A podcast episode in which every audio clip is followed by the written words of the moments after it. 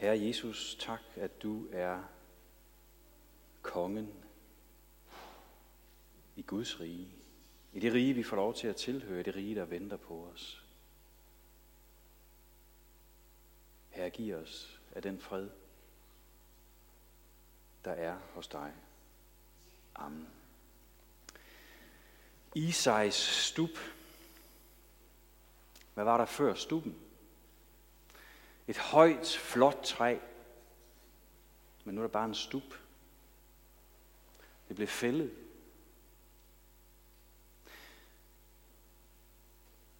Vi kender til at fælde træer. Derhjemme i haven. Eller hvad jeg synes er hjerteskærende og oprørende. Når vi ser de her enorme områder i regnskoven, der bliver fældet. De her store træer, der bare vælter, og der er bare en stup tilbage. Det ligner noget fra en dommedagsfilm med døde træer og tørre stube og mange steder der ild og røg på grund af skovbrand. Det ligner billedet, når man ser de her oversigtsbilleder eller af, af, af sådan en regnskov, der er ved at blive fældet, så ligner det billedet på en dom over menneskets tåbelige grådighed og vores manglende evne til at passe på Guds skaberværk, passe på hinanden og sørge for gode leveforhold i den her verden. Det ligner billedet af, af menneskeheden som en teenager, der på grund af smerte i hjertet og sind begynder at skære i sig selv for at dulme smerten med en ny smerte. Det er billedet på menneskeheden, der er i gang med et stort selvdestruktionsprojekt, mens vi på vej mod undergangen prøver på at undgå konsekvenserne og smerterne ved et afsindigt overforbrug, fordi vi tror, at livsstil og forbrug skal gøre os lykkelige og skal give os indhold i livet. Billedet af en fældet skov og af menneskers sanseløse grådighed, der ødelægger Guds skabning og vores forsøg på at gøre det skabte og det materielle til Gud i vores liv. Det er så gammel en sygdom, at det også fandtes dengang Esajas skrev sine profetier, den her profeti, som Claus lige har citeret for os. Ja, det er så elgammelt, at det går helt tilbage til menneskets første oprør mod Gud, som vi også hørte om for lidt siden. Der hvor de af begær efter at være Gud i deres eget liv, forkastede Herren og ødelagde forholdet til ham og til hans skabning. Og det er faktisk interessant, når man læser i de her kapitler i Esajas, at så er det lige præcis billedet af skovfældning og skovbrand, som han bruger for at fortælle, hvordan Guds dom over menneskets grådighed og ødelæggelse og oprør og synd vil være. Der står i kapitel 10, at Gud svinger hånden mod Sions datters bjerg, Jerusalems høj, fordi der var flere afguder i Jerusalem end noget andet sted. Herren, står der, hugger grenene af under redsel. De knejsende stammer fælles. Han rydder skovens tætte krat med øksen. Og det er faktisk ikke træer, Gud taler om her. Det er mennesker, der bliver fældet. Det er Israel og Judas folk, det er kongedømmet i Israel, i Jerusalem, der hugges ned fordi de følger afguder og deres egne grådige hjerter, i stedet for at følge Guds ord og leve i pagt med ham og med de medmennesker og den jord, som Gud har skabt.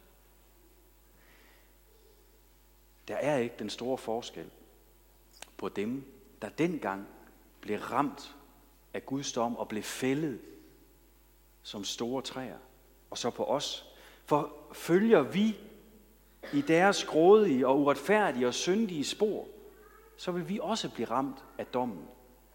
Så vil vi blive fældet som knejsende og hårdmodige træer, der troede, at de kunne vokse ind i himlen af sig selv. Men Gud taler ikke kun dom.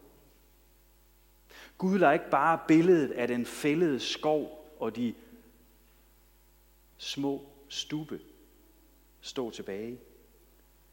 De første kapitler i Esajas bog, de veksler mellem domsordene og så løfter om frelse og om en harmonisk fremtid. Og det er det, vi møder her i kapitel 11, som vi hørte. Isais stup. Isai var far til kong David, og den fældede stup, det er altså Israels kongedømme af Davids slægt.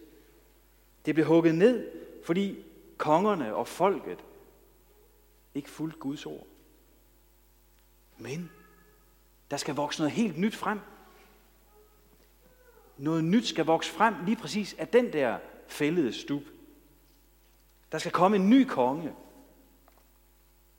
En, som skal være af Davids slægt, det er jo af Isais stup, at det skal vokse frem. Og han skal gøre alting nyt. Det er ikke fortsættelsen af det gamle, for det er slut. Men et helt nyt rige skal vokse frem. Og løftets konge, som skal komme, han skal ikke dømme os efter, hvad han ser. Det vil sige, han skal ikke dømme os efter vores gerninger, det som han ser os gøre, vores uretfærdige livsstil. Men han skal dømme os efter hjertets tro og tillid til ham. Han vil komme og omstyrte den her verdens uretfærdighed og vold og grådighed. Egoismen og synden. Der skal komme noget helt nyt med den her konge. Og den konge, som Esajas taler om her, den konge, der lyser op i verdens mørke og ondskab, det var Jesus. Det er Guds søn, der kom til jorden. Han er Davids efterkommer. Og med ham, der kom der noget helt nyt til verden. Med ham, der kom Guds rige ind i vores liv. Gud er kommet nær i Jesus. Han er kommet nær for at frelse. Hans rige, det er begyndt. Vi er med i hans rige, når vi tror på ham. Men det er her ikke fuldt ud endnu.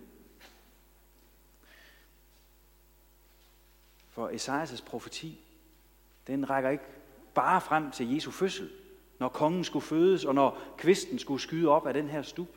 Nej, den rækker helt frem til, at Jesus kommer igen og skal oprette sit evige fredsrige, hvor der ingen ondskab skal være, hvor ingen skal være fyldt af egoisme og griskhed og grådighed, hvor ingen skal være fyldt af lyst til at forkaste Gud og sætte sig selv over ham og over alle andre.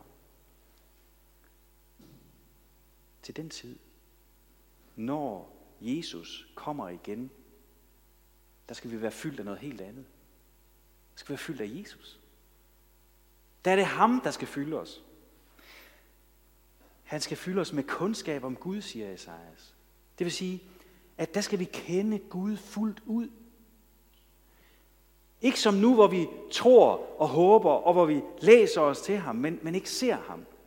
Men der skal vi se ham og kende ham som vores far og vores ven. Vi skal kende hans hjertes gode vilje. Ikke bare som noget, vi længes efter, som noget, vi stræber efter, eller som, som noget, vi, vi ønsker, men som noget, der fylder hver enkelt af os. Det skal være normalt, at vi kender og gør Guds vilje. Sådan at vi lever i harmoni, så vi lever i glæde, glæde og fred med hinanden, med Gud og med den natur, som han også vil genskabe. Og det her lysende håb, som vi har for en fantastisk fremtid, det skyldes alene Jesus, som kom ind i den her verden for at frelse, fordi han elsker os, fordi Gud elsker os. Jesus kom for at redde os ud af dommen. Jesus han kommer tilbage også for at dømme.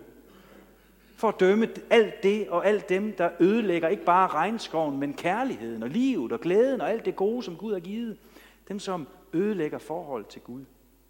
Men den, som tror på ham, den, som håber på ham, og som allerede nu lever i den her levende relation med Jesus, og følger ham i det rige, som han har begyndt. Den, der gør det, skal få lov til at gå igennem dommen, uden at blive fældet og vælt som et træ, uden at blive skadet. Man skal få lov til at gå igennem dommen sammen med Jesus ind til det fuldendte rige, hvor alt er fred og glæde. Se, det er det her fantastiske, glædelige og løfterige budskab, som vi lever af, og som vi bygger på, både som personer, som kristne, og også som menighed. Og skulle vi efter 10 år have mistet de første års pionerånd i blandt os, så bliver vi i dag mindet om, hvad det er, vi er her for. Vi er her for at løfte frelsens banner, Jesus Kristus, højt og frimodigt her, hvor vi bor. Som Hedensted valgmenighed, så vil vi og så skal vi være med til at bære budskabet om noget og frelse frem for mennesker omkring os. Så skal vi være med til at pege på det håb, der er kommet med Jesus til den her verden, sådan at folk må søge hen til Jesus, sådan at flere må få nyt liv i ham og gå fri af dommen og få del i evighedens herlighed sammen med ham i det rige, som aldrig slutter. Amen. Herre Jesus, fyld os med glæde og håb, og fyld os med, med alle de her fantastiske billeder af, hvordan dit fuldendte rige skal være. Så vi længes. Og så vi siger, Herre Jesus, kom, kom snart. Kom snart, Jesus. Og mens vi venter, så beder vi om, at du vil bruge os, Herre, til at løfte frelsens banner frem for mennesker her, hvor vi bor. Amen.